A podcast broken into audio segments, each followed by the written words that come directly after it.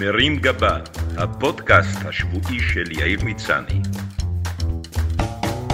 והשבוע, הנוער העובד והמודד.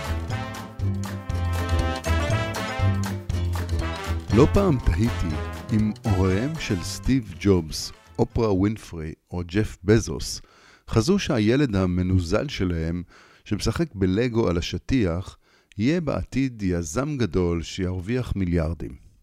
האם היו לכך סימנים מוקדמים בהתנהגות שלהם? האם כשהטייקונים הללו היו ילדים ורצו כסף לבזבוזים בחופשת הקיץ, התשובה של הוריהם, לכו לעבוד, עוררה אצלם מוטיבציה להצליח, או שבמקום לשמור כמו כולם את המטבעות בקופות חיסכון, הם הבינו שעדיף להם לייצר קופות ממותגות ולמכור אותם לכל החבר'ה מהכיתה במחיר מופקע. ג'ובס גם בטח דאג שאחרי שנתיים הקופה תתקלקל והם ייאלצו לקנות קופה מדגם חדש. נראה שהמשפט לך לעבוד לא תמיד מייצר טייקונים, כי הוא נאמר לי בנעוריי לא פעם, למרות שהלכתי ועבדתי, רשימת העשירים היחידה שנכנסתי אליה היא 100 האנשים העשירים ביותר בכולסטרול. כשהיינו נערים, לא היה מקובל לפזר כספים כמו שאנחנו משחררים לילדינו היום.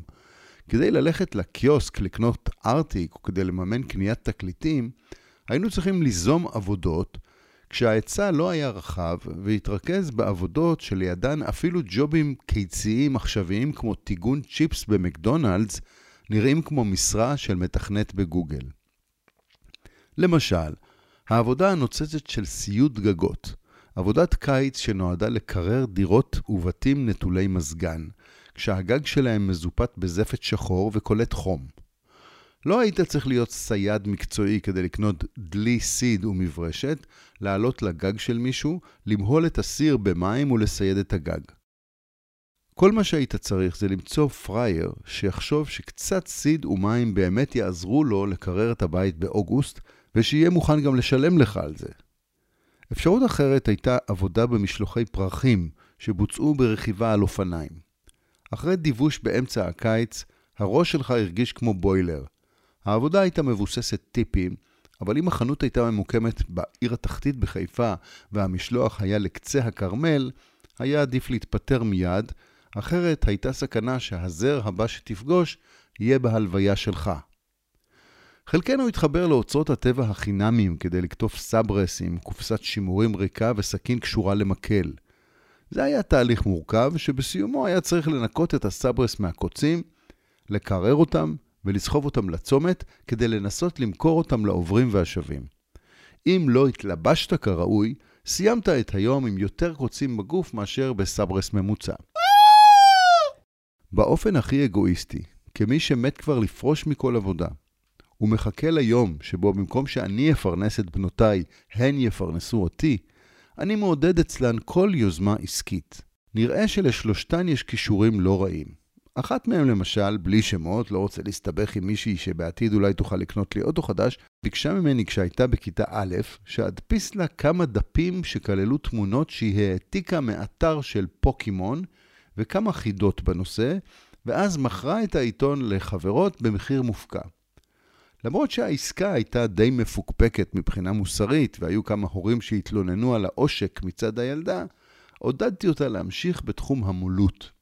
אם כי היום היא פעילה יותר בתחום המו"ל. בת אחרת פיתחה בשלב מסוים קריירה בתחום מכירת מיץ לעוברים ושבים.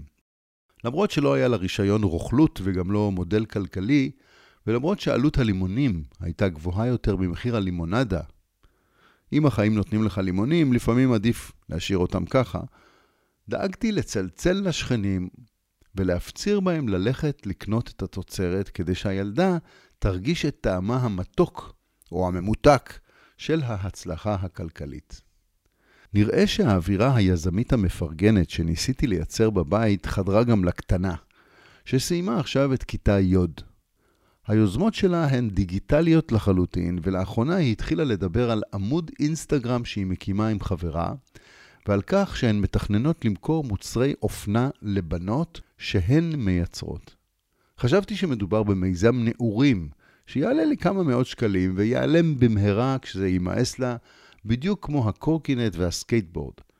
אבל כשהיא ביקשה ממני לפתוח לה חשבון בנק ולסדר לה פגישה עם רואה החשבון שלי, התחלתי לחשוד שמדובר בעסק רציני. אחרי כמה שבועות של פגישות עם חברתה ועם יועצים שכללו אסטרטג עסקי, מעצב מוצר ואיש שיווק, הבנתי שנפל דבר. לצמד בנות העשרה עדיין אין רישיון נהיגה, אבל כבר יש להן עסק. לשתי היזמיות הבוגרות של הבית מצטרפת עוד טייקונית שאולי תסייע לי בחלומי לפרוש בקרוב. פערי הדורות התחברו לי כשניסיתי לספר להוריי שעברו את גיל ה-90 מה זה אינסטגרם ואיך התינוקת מוכרת מטפחת משי בחנות שאין לה כתובת וקיימת רק בטלפון. בינתיים נקנו הבדים, נגזרו ונתפרו, והמיזם יצא לדרך. להפתעתי, הנגלה הראשונה אזלה בתוך כמה ימים. מכיוון שבדור הזה מה שלא מצולם לא קיים, הבנות השתלטו על אמצעי הצילום שלי, הן נעמדו בכל מיני פוזות בפינות חמד בתל אביב והסביבה עם המוצר החדש, והקפידו על תאורה, על זוויות צילום ועל סטיילינג שלא היו מביישים את ג'י-ג'י חדיד. בעזרת האחות הבוגרת, הן הקימו אתר אינטרנט מסחרי שבו אפשר לבצע הזמנות. הן פנו למשפיעניות אינטרנט בתחום האופנה וביקשו שיפרגנו למוצר שלהם, והחלו לקבל תגובות מרחבי העולם, כולל מחברה באוסטרליה שמעוניינת בשיתוף פעולה. המייל היחיד שאני זכיתי לקבל אי פעם מאוסטרליה היה של נוכל, שסיפר לי שאני היורש של נסיך אפריקני. יש להן אפילו תוכנת ניהול בנייד, שמודיעה להן על כל גולש שנכנס לאתר, היכן הוא נתקע והאם ביצע רכישה. את הבעיה הלוגיסטית והבעיה הכלכלית של תפעול מערך משלוחים פתרו הבנות באופן יעיל ומקורי, כשמינו אותי לשליח ללא תמורה. נכון שבפועל אני סוחב חבילות בחדרי מדרגות ומוסר אותן לילדות בנות 15, אבל אם שואלים אותי, אני הייטקיסט שעובד בסטארט-אפ בתחום האופנה. מובן שברגע שזיהיתי את ההצלחה, ניסיתי להידבק ולהיכנס כשותף. הבנות הבהירו לי שזה לא יקרה, ושכדאי שאתרכז בתפקידי הנוכחי, שמשלב את השליחויות יחד עם מימון ההוצאות השוטפות של העסק. הוסבר לי באריכות שאני לא שותף ברווחים, ושמעמדי דומה לזה של בני משפחתה של אלין כהן, היזמית בת ה-18 מחדרה, שכל בני משפחתה עובדים אצלה במפעל התמרוקים המשגשג. כדי לנסות להגדיל את תפקידי בעסק ולהוכיח שיש לי כישורים נוספים חוץ מרישיון נהיגה, הצעתי ליזמיות הצעירות לנצל את העובדה שאני זה שמשנע את המוצרים ללקוחות ולהוסיף להם מוצר נוסף בשם שליחות עם שיר, כך שלקוחה שמזמינה באתר תוכל לקבל ממני תמורת כמה שקלים גם ביצוע של שיר לבחירתה עם קבלת המשלוח. הבנות אמרו שמדובר ברעיון מצוין שיש לו בעיה אחת, שאנחנו כבר לא ב-70's. הן הוסיפו שלקהל הלקוחות המעודכן שלהן אין שום עניין בשירים שלי, וגם לא ברעיונות השיווקיים המיושנים שלי. ניסיתי להציע שאבקש מחברים מפורסמים להצטלם עם המוצר ולהעלות את התמונות לרשתות החברתיות שלהם, אך הן הסבירו לי בעדינות שגילם של החברים עלול לגרום נזק בלתי הפיך למותג הצעיר והסקסי שלהם, ושעדיף שאשמור את האנרגיות שלי למשלוחים הבאים. אתמול הודעתי לגברת הראשונה, שמכיוון שהלימודים בשנה הקרובה עומדים להיערך בזום, ולא ברור מה יהיה הערך של למידה תוך כדי שכיבה במיטה, אני מציע לפטור את הילדה מבית הספר בשנה הקרובה ולתת לה להתרכז בעסק. זה לא שהיא מפסיקה ללמוד חלילה, היא פשוט יוצאת לחל"ת, חופשה ללא תיכון. חוץ מזה, ניהול של עסק משלה יאפשר לה ללמוד דברים שהיא בחיים לא תלמד בבית ספר.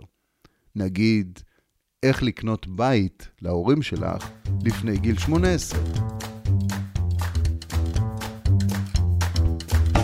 מרים גבה, הפודקאסט השבועי של יאיר מצני.